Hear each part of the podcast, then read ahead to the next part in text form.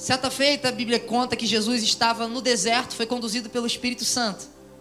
A Bíblia fala que o diabo ele fez uma proposta para Jesus e falou assim: Jesus, se o Senhor é o filho de Deus, se você é o filho de Deus, faz o seguinte: pega esse, essa pedra que está aí, e transforma em pão. Jesus deu uma resposta para o diabo, que é uma resposta que a gente fala dela, mas muitas das vezes a gente não entende ela. Ele falou assim: nem só de pão viverá o homem, mas de toda palavra que sai da boca de. Olha só, presta atenção nisso. Nem só de pão viverá o homem, mas sim de toda palavra que sai da boca de Deus. Isso é muito poderoso. O Espírito Santo ministrou algo muito forte no meu coração sobre isso, algo que tem movido a minha vida. Eu quero que mova a tua também. João, que palavra é essa que sai da boca de Deus? O que é viver da palavra que sai da boca de Deus? Deixa eu dizer uma coisa para você, vou te explicar isso agora. Você sabia que toda vez que Deus abre a boca para dizer algo, Deus está estabelecendo uma nova realidade? Você sabia disso? Por que, que Deus não pode mentir? Por que Deus não pode mentir? Eu vou dizer para você por que, que Deus não pode mentir. Primeiro, porque a sua natureza é santa, então ele naturalmente não pode errar. Mas uma coisa interessante, porque aquilo que Deus fala, ele estabelece uma nova realidade. Então vamos supor que aqui vocês estão vendo aqui esse telão, essa cor preta, por exemplo. Vamos supor que Deus abra a boca e fala: "Não, essa cor não é preta, essa cor é vermelha". O que que acontece com a cor do telão? O que que acontece? Ela se torna vermelha. Deus não pode mentir, porque a partir do momento que Deus abre a boca e declara algo, ele estabelece uma nova realidade a partir do momento que ele fala. Você conseguiu entender isso? Tanto que a criação, tudo que nós vemos, foi criado pela palavra que saiu da boca de Deus disse: haja e ouve. Não tinha nada, foi só Deus começar a declarar as coisas, novas realidades começaram a ser estabelecidas pela palavra que saiu da boca de Deus. E é assim até hoje. Quando Jesus disse: Nem só de pão viverá o homem, mas sim de toda palavra que sai da boca de Deus, ele está dizendo: o importante não é o pão material que vocês comem. O importante não é esse pão que te sustenta. O que sustenta a tua vida é a palavra que ele decretou a teu respeito. Quando Deus fala, Ele estabelece uma nova realidade. Nós precisamos escolher qual é a realidade que eu decido viver aqui nessa terra: a realidade que eu vejo, a realidade que se apresenta para mim, ou a realidade que Deus estabelece quando Ele declara algo a meu respeito. O cristão ele não pode viver pela realidade que vê. O cristão ele precisa viver pela realidade que ele não vê, é uma realidade estabelecida pela boca de Deus. Fé é você saber que algo já aconteceu, mesmo que você não veja. Mas para você saber que aquilo aconteceu, Deus precisa ter decretado. Se Deus decretou algo a teu respeito, essa se tornou a sua nova realidade. E eu aprendi que as minhas atitudes fazem com que Deus emita decretos ao meu respeito. E quando esses decretos são de paz, quando esses decretos são bons, eu vivo paz. Eu vivo coisa boa. As tuas atitudes fazem com que Deus emita decretos a teu respeito e mude a tua realidade. Você sabia disso? Então deixa eu dizer uma coisa para você, que é um conselho para você levar para tua vida. Agrade ao Senhor de todo o teu coração, com toda a tua força, com todo o teu entendimento em cada passo que você der. Porque quanto mais você fizer isso, mais decretos bons, mais Deus fala, e quanto mais ele fala a teu respeito, mais ele muda a tua realidade. Irmão, Pedro, uma vez ele estava, antes de conhecer assim Jesus, ele viu Jesus pregando para uma multidão, ele, Jesus estava falando, e de repente Jesus vai e pede o barco de Pedro, porque a multidão estava apertando Jesus. Presta atenção nisso, que isso aqui é muito forte. De repente Pedro fala: Tá bom, Jesus, quer o meu barco? Pode pegar. Emprestou o barco para Jesus. Jesus começou a falar. Jesus afasta um pouquinho da margem começou a falar e ensinar o povo ali. Olha só que coisa interessante. De repente, depois que Deus ensina, para aquela multidão, Deus chega para Pedro e fala assim: Pedro, agora vamos para as águas profundas, vamos pescar. Pedro chega para Jesus e fala assim: Jesus, eu pesquei a noite toda e eu não peguei nada. Deixa eu te explicar o que aconteceu aqui nesse momento.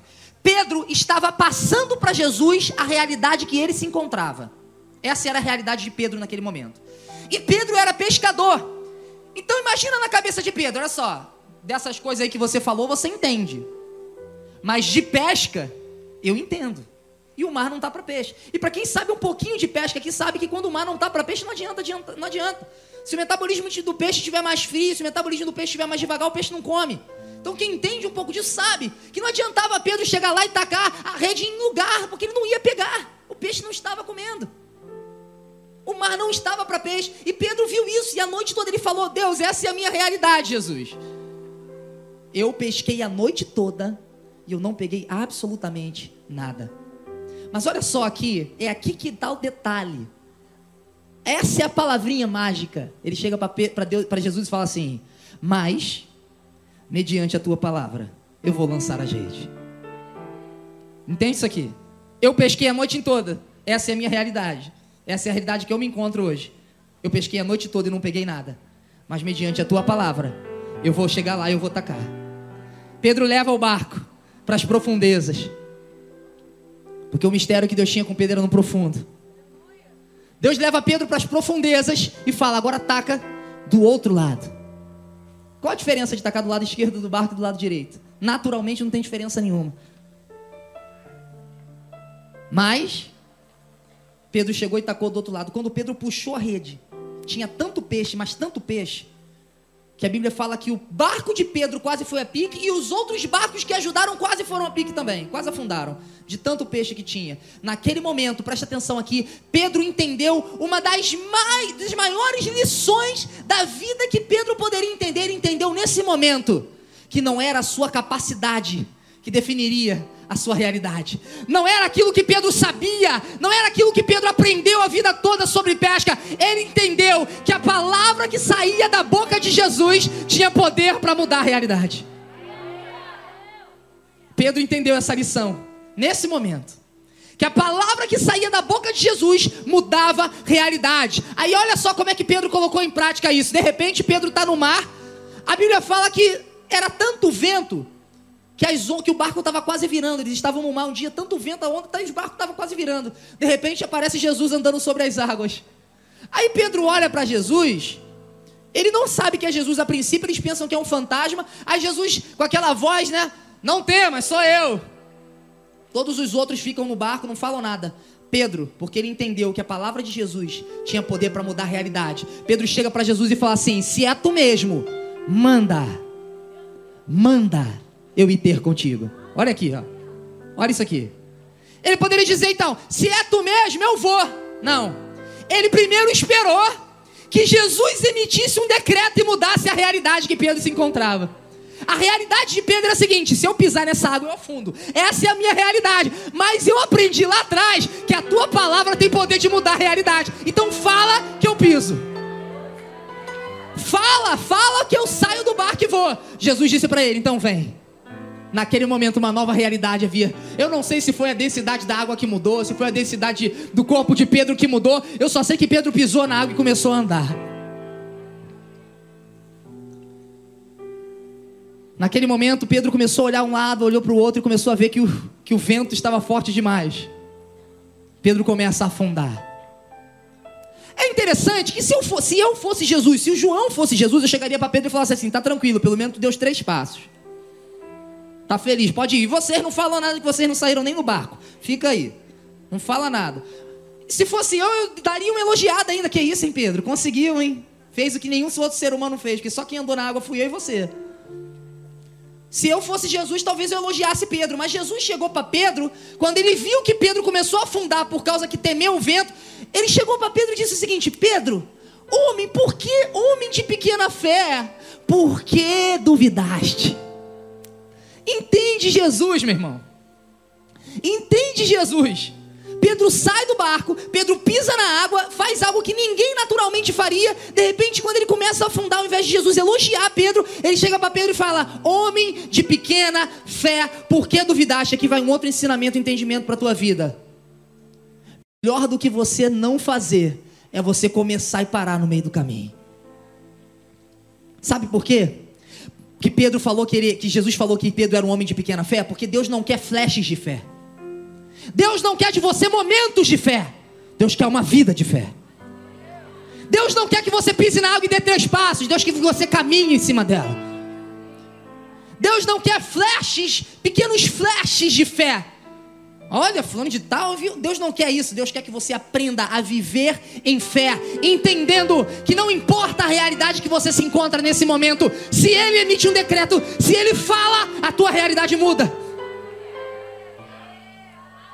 Você conseguiu compreender isso? E eu decidi na minha vida viver não mais pela realidade que eu vejo, mas viver pela realidade que Deus estabelece a meu respeito. E eu sei que pode tudo estar tá dando errado, eu sei que pode tudo estar tá estranho, mas se ele abrir a boca, as coisas mudam.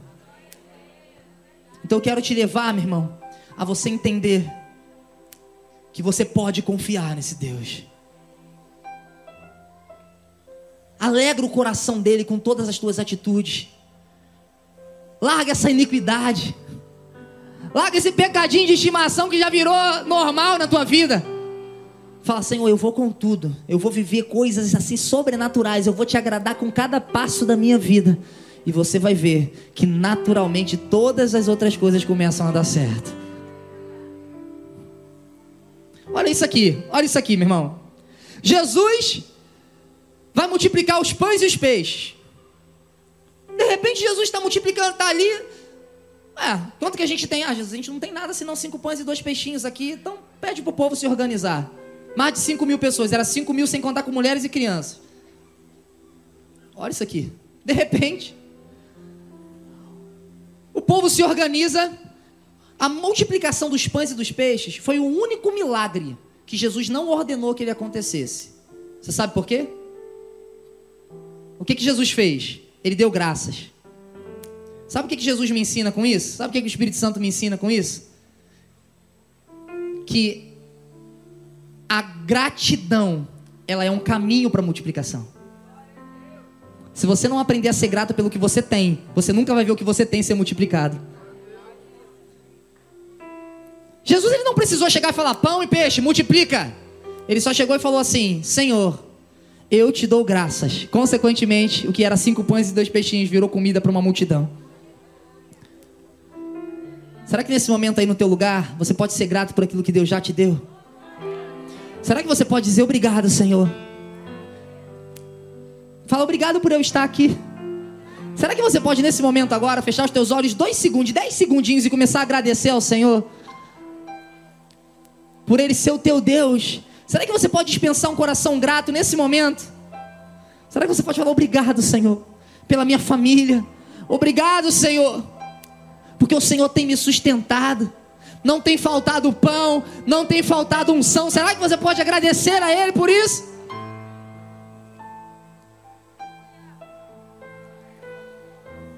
Agora olha aqui. Aí de repente, muito bom. De repente Jesus, ele pega os pães, pega os peixes. A Bíblia fala que Jesus levantou cinco pães e dois peixes. Quando Jesus abaixou, quantos pães tinham? Tem gente que pensa, tem gente que pensa que ali já tinha cinco mil, já tinha seis mil pães no cesto, primeiro que não ia nem dar. A Bíblia fala que quando Jesus abaixou os cestos, continuou com cinco pães e dois peixinhos. Imagina eu e você, caraca, orei para multiplicar, não multiplicou nada. Esconde esse cesto aí, esconde esse cesto. Vamos comer só a gente mesmo, parte ali pra gente. Na encolha, ali no cantinho. Jesus, ele mora, de, Senhor, eu te dou graças. Quando ele abaixa, tem cinco pães e dois peixes. Jesus vira para eles e fala assim: serve. Entendeu isso? Jesus ele viu cinco pães e dois peixes, eram os mesmos cinco pães e dois peixes que ele orou antes. Mas Jesus sabia que mais importante do que o que ele estava vendo naquele momento é o que ele sabia que Deus já tinha decretado. Deus sabia que quando Deus decreta algo, a realidade pode se mostrar completamente diferente. Já foi decretado, uma nova realidade já foi estabelecida. É, exatamente. Quando ele falou, vai, serve, meu irmão, imagina o primeiro da fila, olhando o cesto e vendo cinco pães e dois peixinhos. Falou assim: ainda bem que eu sou o primeiro. Que se eu fosse o sexto já não tinha nada para mim. Aí imagina o primeiro pega, o segundo pega, o terceiro pega, o quarto pega, o quinto pega, o milésimo pega. o centésimo, e aí vai, e aí vai, e aí vai, e aí vai. Aí imagina o primeiro falando: vem cá. Imagina aquele primeiro que estava na fila falando: vem cá. Não tinha só cinco pães e dois peixes? Eu não estava agradecendo a Deus por ter sido o primeiro da fila. Como é que o milésimo já pegou e não acabou? Sabe o que, igreja? Porque quando Deus fala, novas realidades são estabelecidas. Deus quer nos ensinar a viver a realidade que Ele estabelece sobre mim e sobre você. Isso é ser um cristão, isso é se mover por fé. Eu não sei qual é a tua realidade financeira, eu não sei qual é a realidade da tua família, eu não sei qual é a realidade da tua casa hoje. Você pode, é lícito, é, é bem-vindo que você apresente essa realidade para Deus. Você só não pode deixar que essa realidade te defina. Entendeu isso?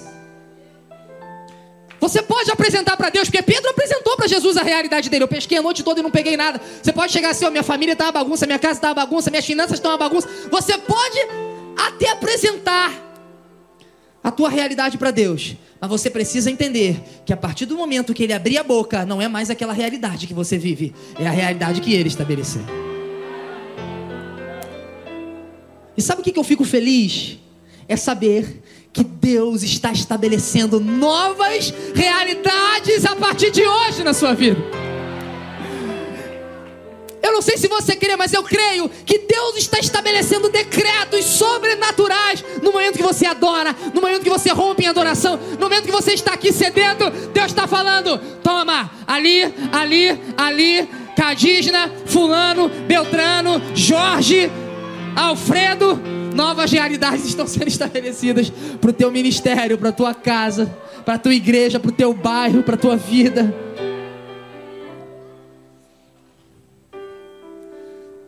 Uma vez, Jeremias, ele foi chamado por Deus, e quando Deus nos chama, muitas das vezes o chamado parece grande demais para a gente. E aí, Jeremias chega para Deus e fala assim: Senhor, eu sou apenas uma criança. Eu não sei falar, eu não tenho como cumprir esse chamado que o Senhor está colocando nas minhas mãos. Essa era a realidade de Jeremias, mas de repente, de repente, Deus chega para Jeremias e fala assim: Não digas que eu sou uma criança, porque aonde eu te mandar, você irá, e aquilo que eu colocar na tua boca, você vai falar. A partir desse momento, uma nova realidade foi estabelecida sobre Jeremias. E Jeremias foi o profeta que foi.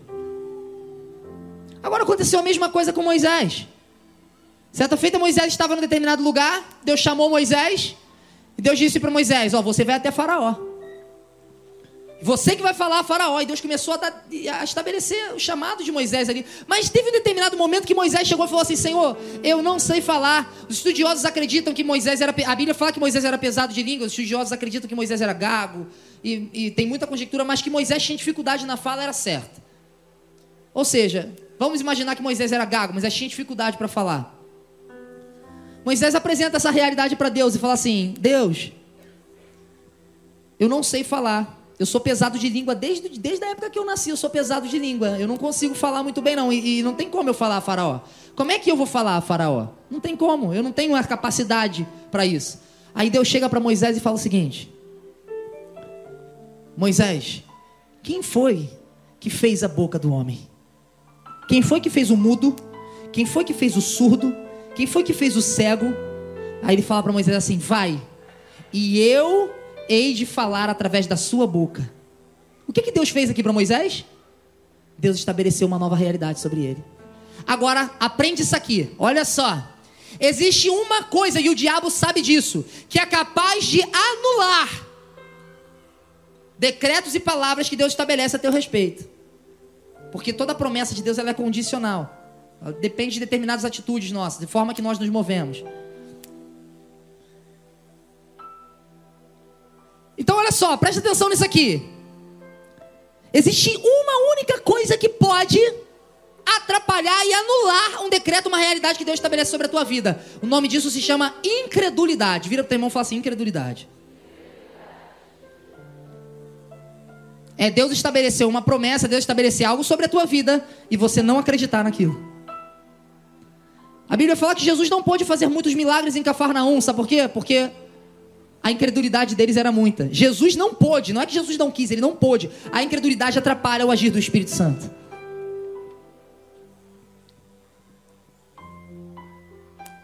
E o diabo, ele vai fazer de tudo, porque a incredulidade é igual um, é, é igual um pavio. A incredulidade, ele brota ali, o outro brota no outro, o outro brota no outro, o outro brota no outro. E aí, de repente, está todo mundo incrédulo. O diabo sabe que ele não precisa fazer muita força para implantar incredulidade dentro de você. Ele só precisa colocar uma ilusão na tua frente, colocar uma realidade estranha na tua frente, e você já se torna um incrédulo. E aí você já começa a murmurar, você já começa a questionar, você já larga o teu lugar de dependência e quer tomar o lugar de autoridade de Deus só por causa de uma ilusão que o diabo colocou na tua frente. Você esquece que não é o diabo que define tuas realidades, é o Senhor.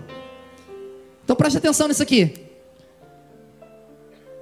Moisés de repente chega para Deus, depois de Deus estabelecer uma realidade sobre Moisés. Eu vou falar através de você. Nesse momento aqui, meu irmão, Deus está curando Moisés. Deus está falando assim: pode ir que você já está curado. Eu estabeleci uma nova realidade para você. Quem foi que fez o mudo? Quem foi que fez o cego? Foi? Não fui eu? Então, estou estabelecendo uma nova realidade sobre você. Aí Moisés vira para Deus e fala assim: Ah, Senhor, envia outro, não me manda não.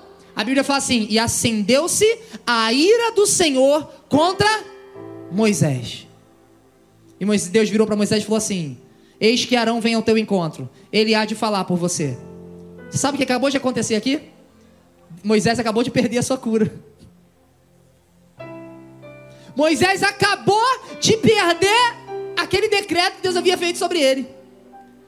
Por quê? Porque o decreto de Deus ele também é condicional. Depende de atitudes nossas para que a gente venha se apossar disso. Meu irmão, Deus tem tantas realidades para a igreja do Senhor. Deus tem tantas bênçãos na região celeste, nas regiões celestes para mim e para você. Só que você precisa aprender a acessar elas, meu irmão. Você precisa aprender a acessar essas bênçãos. Tem gente que é filho e vive como servo. Não tem mentalidade de conquista, não tem mentalidade de posse, não entendeu ainda que é filho. Não entendeu que aquilo que é do pai também é dele. E vive aqui nessa terra sem se apossar de muita herança que Deus estabeleceu sobre mim e sobre você.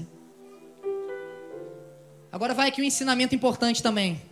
Tu sabe o que te impede de acessar as heranças que Deus estabeleceu sobre a tua vida? A Bíblia responde através desse versículo aqui, ó.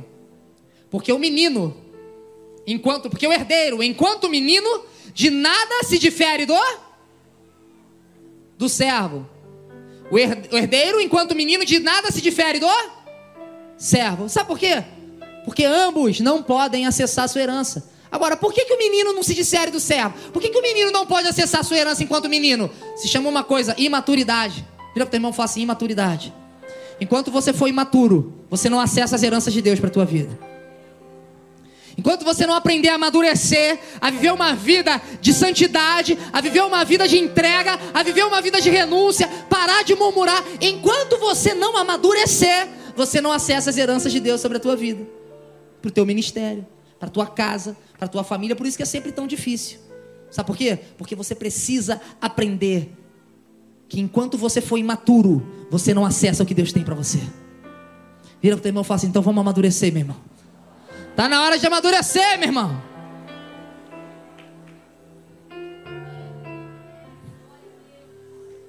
Está na hora de amadurecer. Meu irmão, chega de viver uma vida medíocre em Deus, sendo filho. Chega de você viver com o teu casamento destruído, com a tua família destruída, com as tuas finanças destruídas, sendo que Deus já declarou e decretou realidades sobrenaturais sobre a tua vida, sobre a igreja. Quem aqui é a igreja?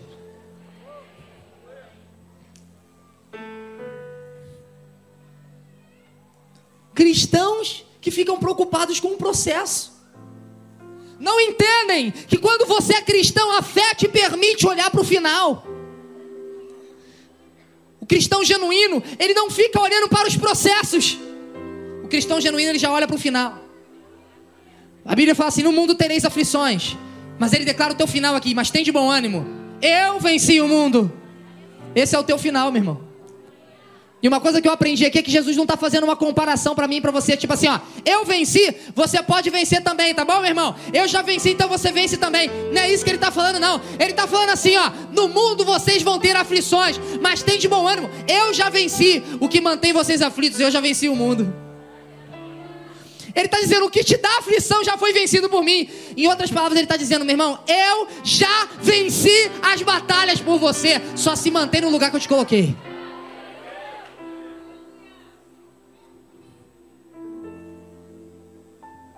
No decorrer da nossa caminhada, de repente a gente se apresenta, a gente, a gente se depara com determinadas circunstâncias da nossa vida. E aí sabe o que, que acontece? A gente começa a nos comparar com as outras pessoas. Ninguém nunca fez isso, né? Aí você começa a se comparar, falando: por que isso acontece com ela e não acontece comigo? Aí você, aí pior ainda, você começa a se comparar com as pessoas do mundo. Você fala lá, eu estou aqui me santificando, eu estou aqui fazendo isso, eu estou aqui me doando, e a pessoa no mundo lá tem tudo, tem a vida dela perfeita. Ainda mais no Instagram, isso no, isso no Instagram está muito, tá muito normal, né? Está altamente normal. Você olha e fala, meu Deus, que vida perfeita. A vida de rede social é a vida perfeita, meu irmão. E é muitas das vezes essa vida que você almeja. Ah, ele tem tudo. Ah, se eu tivesse o que ela tem. Melhor ficar um pouco quieto relacionado a isso, que tem uma peça amanhã também, vou. Mas uma coisa que Deus me ensinou a respeito de um homem na Bíblia, Asaf. Asaf era um líder. Asaf era um homem ungido de Deus. Asaf talvez era como você. Uma pessoa que ministra, uma pessoa que dança, uma pessoa que canta, uma pessoa que profetiza. Asaf era como você. Uma pessoa que está no templo o tempo todo, que vivia dentro do templo, vivia dentro da igreja. Estava sendo ministrado. Porém, o problema de Asaf foi o seguinte: Asaf deixou que a mentalidade dele viesse para o natural. E Asaf deixou de viver a mente do céu. Sabe o que começou a acontecer quando você deixa a tua mente vir para o natural? Você começa a olhar para as coisas, você começa a duvidar de tudo. Sabe o que acontece quando a tua mente vem para o natural? Você começa a olhar para essa realidade que você está hoje e você fala: Meu Deus, não tem jeito.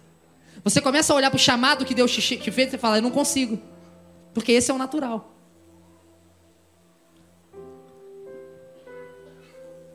Só que a Bíblia fala que de repente, olha só a solução de Asaf.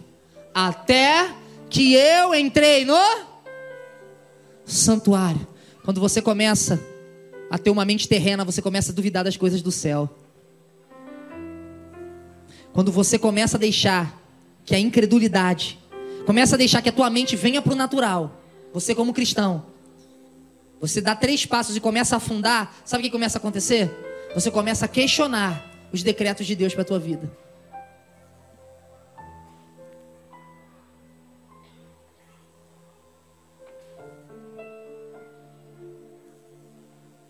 Agora o que, que você tem que fazer? Meu irmão, você está no lugar certo. Você está no lugar certo. Até que eu entrei no santuário. Quando ele entrou no santuário, meu irmão, aí ele se depara com a presença de Deus. Quando você se depara com a presença, com o fluir do Espírito, com a manifestação, quando você se depara, quando você fica mais próximo, quando você começa a ter a tua intimidade com Deus ali, meu irmão, o teu santuário pode ser o teu quarto, meu irmão. Ele está dizendo, até que eu me deparei com a presença dele. Aí olha só que coisa interessante. Aí eu entendi o fim deles. Porque a presença de Deus te leva a olhar para o final.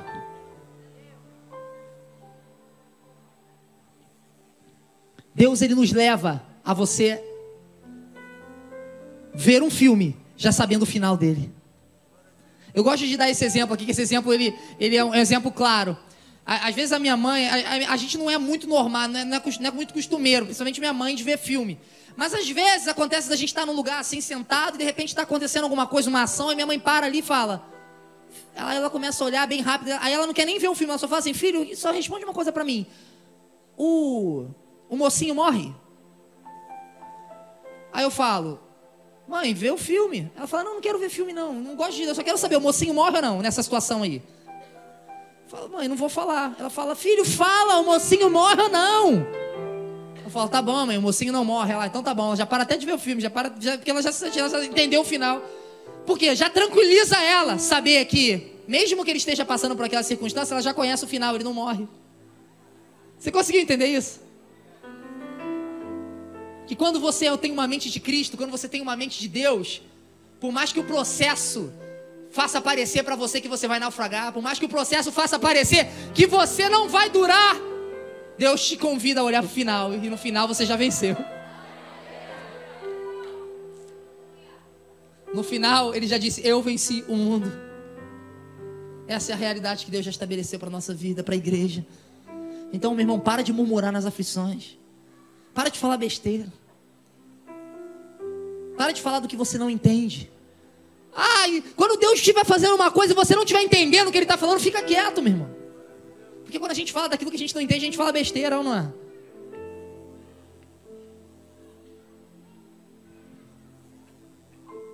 Eu queria finalizar com basicamente uma palavra que fala do tema desse congresso.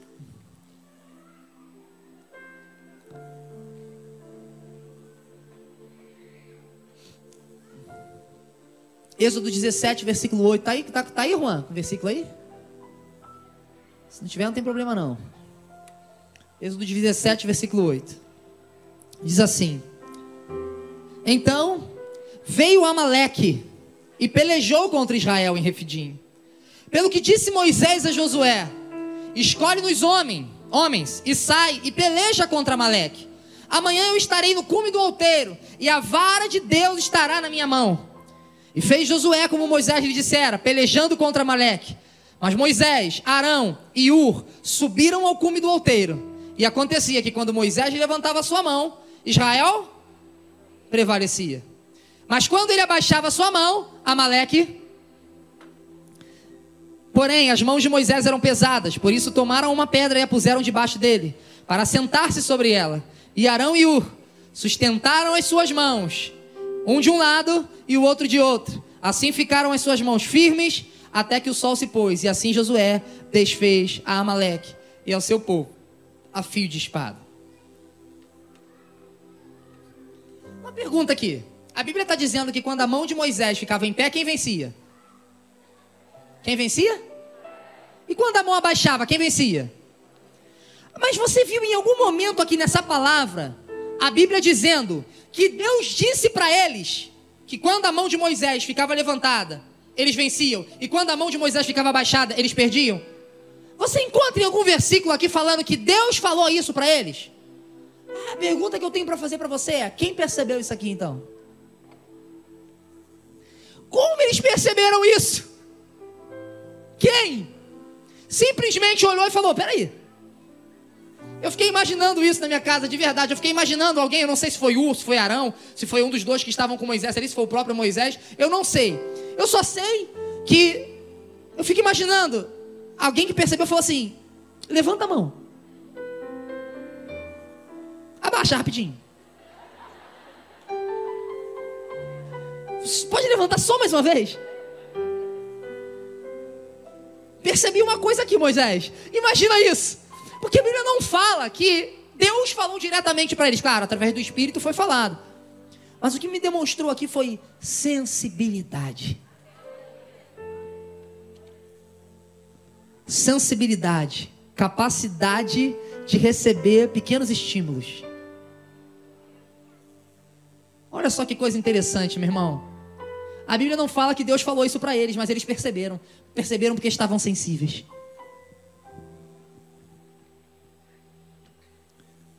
Enquanto você não aprender a viver uma vida de sensibilidade, você vai deixar passar muita coisa importante na tua vida. Agora deixa eu explicar uma coisa. Imagina se Israel, se um deles ali não percebesse que era a mão de Moisés que estava definindo a vitória daquele povo. Imagina se eles não percebessem isso. Sabe o que ia acontecer?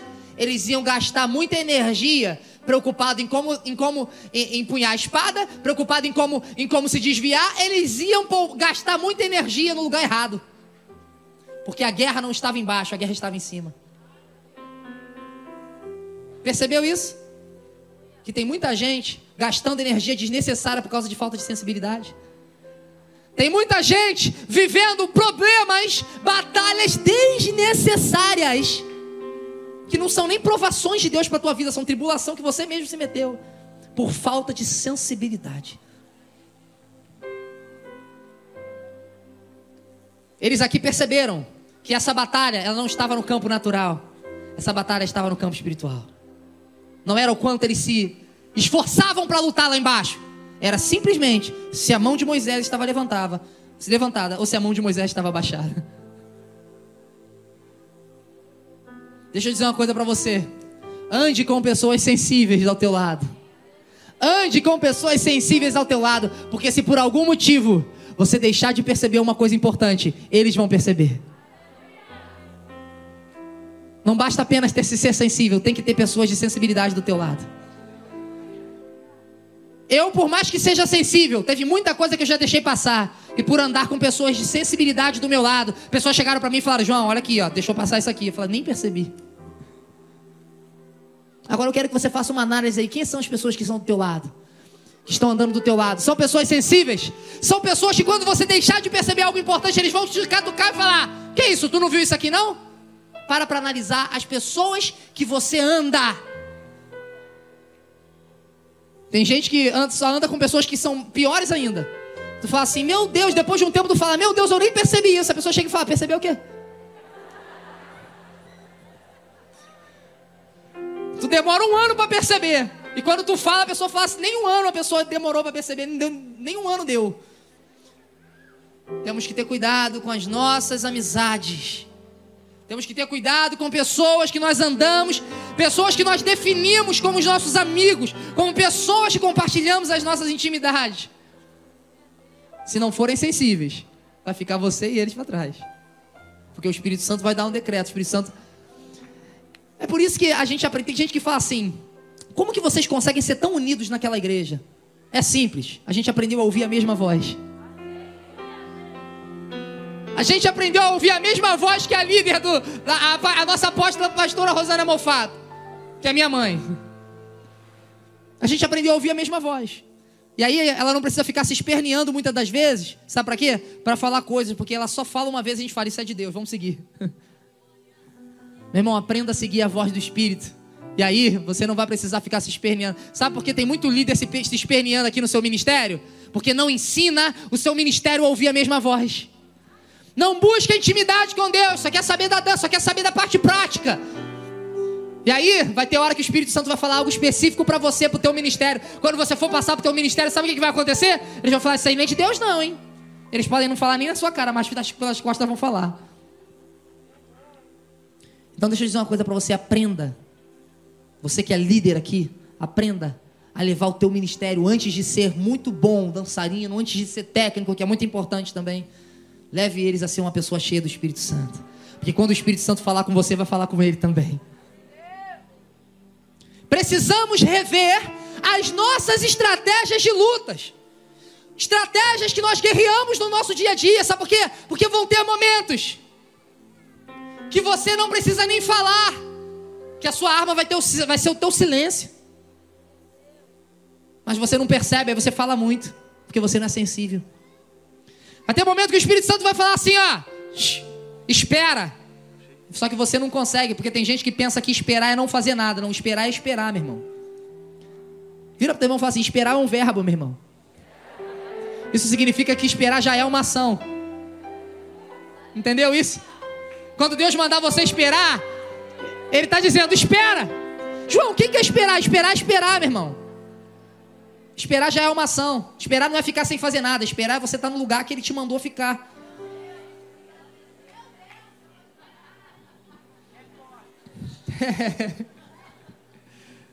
Eu gosto dessa galera vibrante, é isso aí. Vamos vibrar. É. Só que vocês deixaram para vibrar no final já. Podia ter.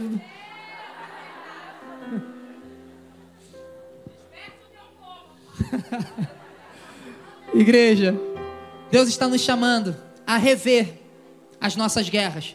Eu quero que você faça uma breve análise da tua vida agora e para para analisar como é que você tem lutado as suas lutas.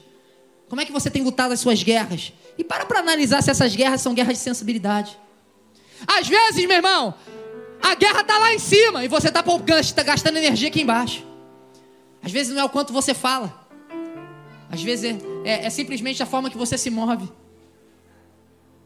Agora deixa eu fazer uma breve colocação aqui. Imagina que Israel fosse Amaleque. Imagina que Israel fosse Amaleque. Israel tivesse sensibilidade de perceber, vem cá.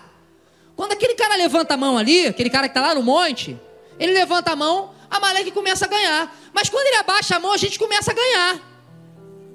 Se você fosse, se você fosse Israel e estivesse no lugar de Amaleque, você percebesse que o rei de Amaleque lá, ele levantava a mão, Amaleque vencia. Ele abaixava a mão, Amaleque prevalecia. Qual, como é que ia ser a tua guerra? Fala para mim. O que, que tu ia fazer? Quero ver um ousado. O que, que tu ia fazer? Exatamente. Você ia parar de ficar se preocupando com as espadadas que você ia dar aqui embaixo e você ia falar assim: ó, o nosso alvo não está aqui, o nosso alvo está lá em cima. Sabe o que, que acontece? Tem muita gente esquecendo que a nossa luta não é contra carne e sangue, a nossa luta não é no campo natural. A nossa luta é contra aqueles que estão lá em cima. A nossa luta é contra principado, potestade. E Deus está te chamando como igreja a se movimentar em sensibilidade.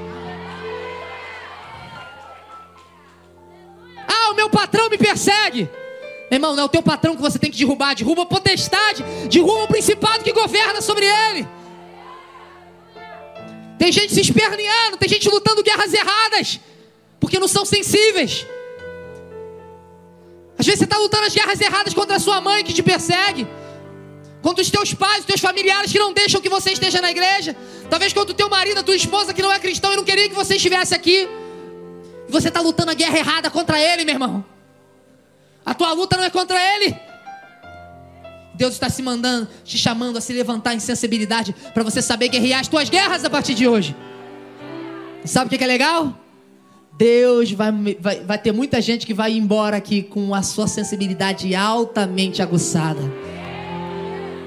Vai chegar em casa, vai falar assim: Meu Deus, eu estava guerreando tudo errado. Eu estava fazendo tudo errado, meu Deus do céu. Minha mãe falava alguma coisa, eu respondia, falava um monte de besteira para ela. Meu patrão falava uma coisa, eu só ficava, só faltava dar um soco nele. Aí você vai começar a olhar e falar assim: agora eu entendi. Amém, igreja? Quero te convidar a fechar os teus olhos.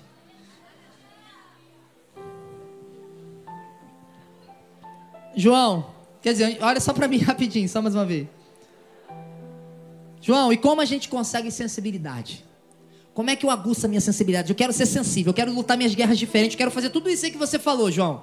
Quero entender sobre essa realidade, eu quero viver a realidade que Deus estabeleceu sobre a minha vida. Eu entendi isso, João. Eu quero viver essa mentalidade do céu aqui na terra, João. Eu entendi tudo isso. Mas como é que eu faço? Aí, meu irmão, entra no quarto, fecha a porta. Chegou a hora de falar com Deus.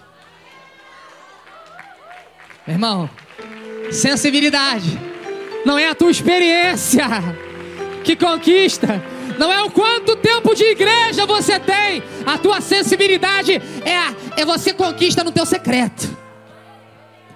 Sensibilidade você conquista quando ninguém te vê. Sensibilidade você conquista, meu irmão. É no teu momento com o Espírito Santo a sós. Meu irmão, se você soubesse quantas guerras você vence assim. Se você soubesse quantas guerras você vence assim, meu irmão, você não estava aí gastando energia desnecessariamente.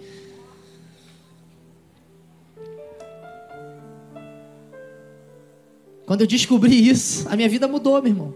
Queria finalizar só contando esse testemunho breve para você. Tem muita gente que não sabe, não conhece o que aconteceu comigo. Quando eu descobri que o Espírito Santo ele era muito mais do que uma fumaça, que a, a, princípio, há muito tempo atrás, eu literalmente achava que o Espírito Santo era só uma influência. Na verdade, eu não sabia exatamente o que o Espírito Santo era. Eu, eu achava que o Espírito Santo era um, era um poder que emanava de Deus. Eu achava que o Espírito Santo ele era uma fumaça, sei lá, uma energia. Era basicamente isso que eu acreditava. Mas aí foi quando eu descobri que o Espírito Santo ele era uma pessoa, e ele não só era uma pessoa, mas que uma das principais obras do Espírito Santo, ainda acima do que consolar, era ter comunhão comigo. Eu descobri que o Espírito Santo ele queria ter comunhão comigo. Não era só eu que queria ter com ele, ele queria, ele ansiava ter comunhão comigo. E sabe como é que eu descobri isso? 2 Coríntios, se não me engano, 13, 13. Primeiro 2 Coríntios, mas acho que é 2 Coríntios 13, 13, diz o seguinte: Que a graça de Jesus Cristo quando a gente lembra de Jesus, qual é a primeira coisa que a gente lembra, meu irmão? Vira para o falar graça. Não tem como lembrar de Jesus e não lembrar da graça. Quando a gente fala de Deus, a gente lembra do que? Até o mundo, até o ímpio fala, Deus é que a graça de Jesus Cristo, que o amor de Deus. Repara que aqui ele está citando as fortes características de cada um. Ele cita a característica de Jesus como a graça. É a forte característica de Cristo. Não tem como olhar para Jesus e não lembrar da graça. Aí ele cita a característica de Deus, a principal, o amor. E o amor de Deus. Agora ele vai citar a característica do Espírito Santo. Ele poderia dizer, e a consolação do Espírito. Mas se você for ver no original, ele não fala as consolações do Espírito. No original está escrito o quê? A comunhão do Espírito. Você sabe qual é a característica forte do Espírito Santo? É a comunhão. Isso significa que ele está aqui na terra para ter comunhão contigo. Ele está aqui na terra para olhar para você e não só te chamar de filho, não só te chamar, mas te chamar de amigo. E aí foi quando eu descobri isso. Quando eu descobri isso, o que, que eu comecei a fazer? Eu comecei a entrar no meu quarto, comecei a orar, mas eu separava assim. Comecei separando meia hora, comecei com 15 minutos, depois foi para meia hora, depois foi para duas horas, depois foi para três horas. E eu falava sozinho de verdade, tá? Que tu pensar, João, você falava e o Espírito Santo respondia. Não, não respondia. Não falava nada. Então você ouvia uma voz? Não, não ouvia nada. João, tinha alguma coisa? Não, tinha nada. Igual exatamente acontece contigo, quando você tenta. Só que o que começou a acontecer? Os primeiros momentos que você começa a guerrear é quando você começa a quebrar a tua carne. Tem um processo de quebrantamento, tem um processo de trabalho na sua mente. E aí o que começou a acontecer? Começou a virar uma hora, e aí começou a virar duas horas. E o que, que eu fazia? João, o que, que você falava com o Espírito Santo? Várias coisas. Uma delas, uma das coisas que eu falava com o Espírito Santo era tipo assim: Espírito Santo, e aí, como foi teu dia hoje? Foi legal? Tinha hora que eu também não tinha o que falar, ficava quieto. Mas era algo desse tipo. Eu falava, Espírito Santo, me explica esse versículo aqui que eu não estou entendendo nada desse versículo. E aí eu começava a ler, era mais ou menos assim. Aí eu perguntava, Espírito Santo, alguém que você amava muito se converteu hoje? Ganhou muitas almas? Muitas vidas convertidas? Eu falava assim, e aí eu perguntava, todo dia eu perguntava, e aí Espírito Santo, como é que tá o dia hoje? Como é que foi? Era assim, era minha conversa era uma coisa bem natural, como eu falo com uma pessoa normal. Era nesse estilo. E aí, e aí o que começou a acontecer? Quando começou a passar um mês, dois meses nessa coisa, e todo dia eu estava ali, eu acordava e já começava a falar com Deus, o que começou a acontecer?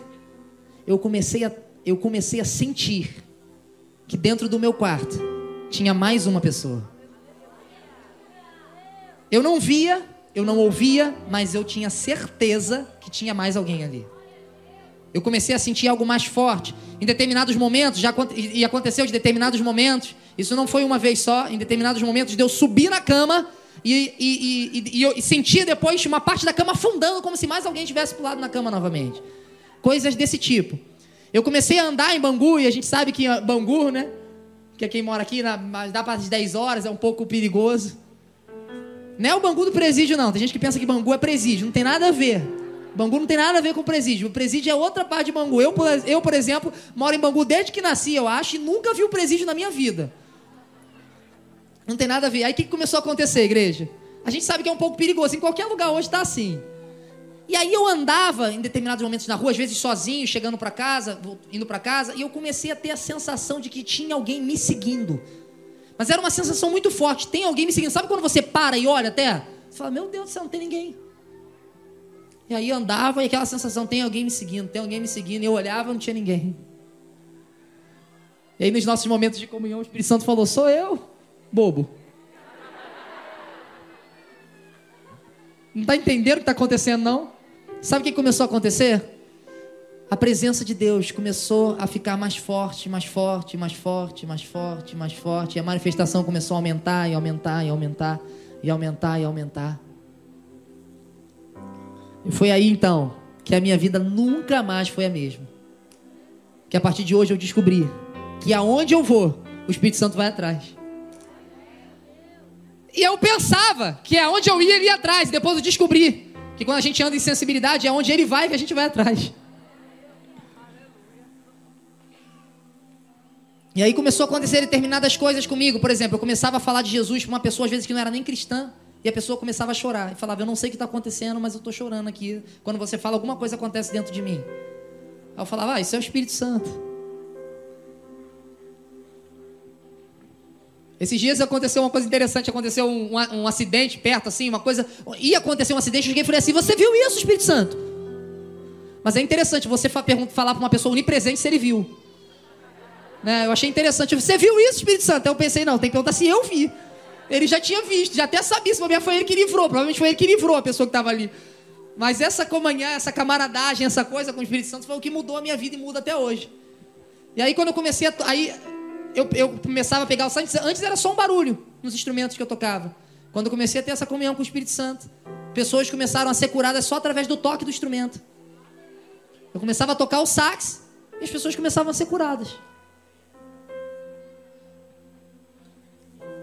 Tinha até uma época que eu, que eu tocava bateria na igreja, aí a Paula, nossa intercessora, uma, uma delas chegava para mim e falava assim: João, eu estou ouvindo um som do céu. Eu falava, Paula, como é? ela falava, você tem que fazer esse som. Eu falava assim: tá bom, Paula, só me fala como o som é. Ela falava, eu não sei.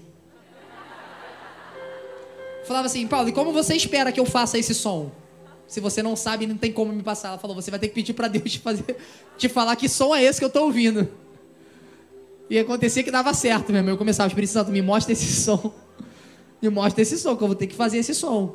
Me mostra. E aí o Espírito Santo começava a falar, meu irmão, sabe o que é mais interessante nisso tudo? Isso não está disponível só para mim. O Espírito Santo, ele quer mudar a tua história. Ele quer mudar a tua, a tua casa, a tua família, ele quer mudar tudo, meu irmão. Agora, vou dizer uma coisa para você. Se você pedir para ele entrar na tua vida hoje, eu não me responsabilizo mais. Entendeu isso? Não é responsabilidade minha. Que ele vai mexer em muita coisa. Ele vai tirar as coisas do lugar. Ele vai fazer faxina. Ele vai te tornar mais detalhista. Não vai ser mais qualquer coisa que você vai ouvir. Não vai ser mais qualquer coisa que você vai ver. Não é mais qualquer coisa que você dança. Não é mais qualquer coisa que você toca. Não é mais qualquer coisa que você assiste. Aí já não é culpa minha, é problema teu. Agora, se você chamar ele, meu irmão, para entrar para a tua vida e ser o teu amigo, lembrando que não é só chamar não, tá? É um desenvolvimento. Tu vai ter que se desenvolver isso aí. É um preço para ter a presença de Deus, para ter o Espírito Santo do lado.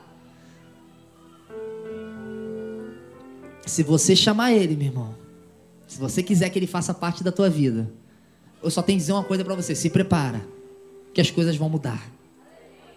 Mas eu tenho uma coisa boa para dizer: vão mudar para melhor.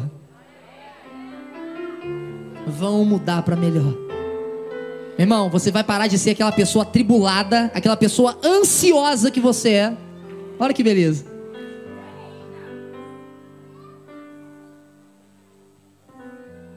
Esses dias eu ouvi, esses dias, há um tempo atrás, eu ouvi assim, João, eu nunca vi uma pessoa tão equilibrada emocionalmente como você. Eu virei e falei assim, mas isso não é culpa minha, não, isso é culpa do Espírito Santo. Foi depois que eu chamei ele que ele começou a dar, colocar o caráter de Cristo dentro de mim. E aí você começa a parar de ficar ansioso. Você começa a emanar o caráter de Cristo para onde você vai. Aí se torna natural você começar a amar as pessoas que estão do teu lado.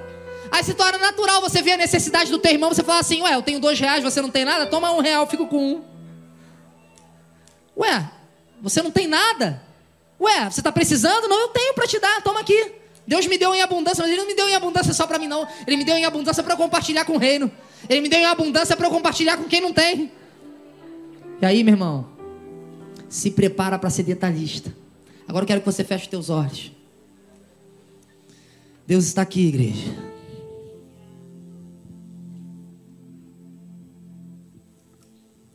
O Espírito Santo de Deus está aqui.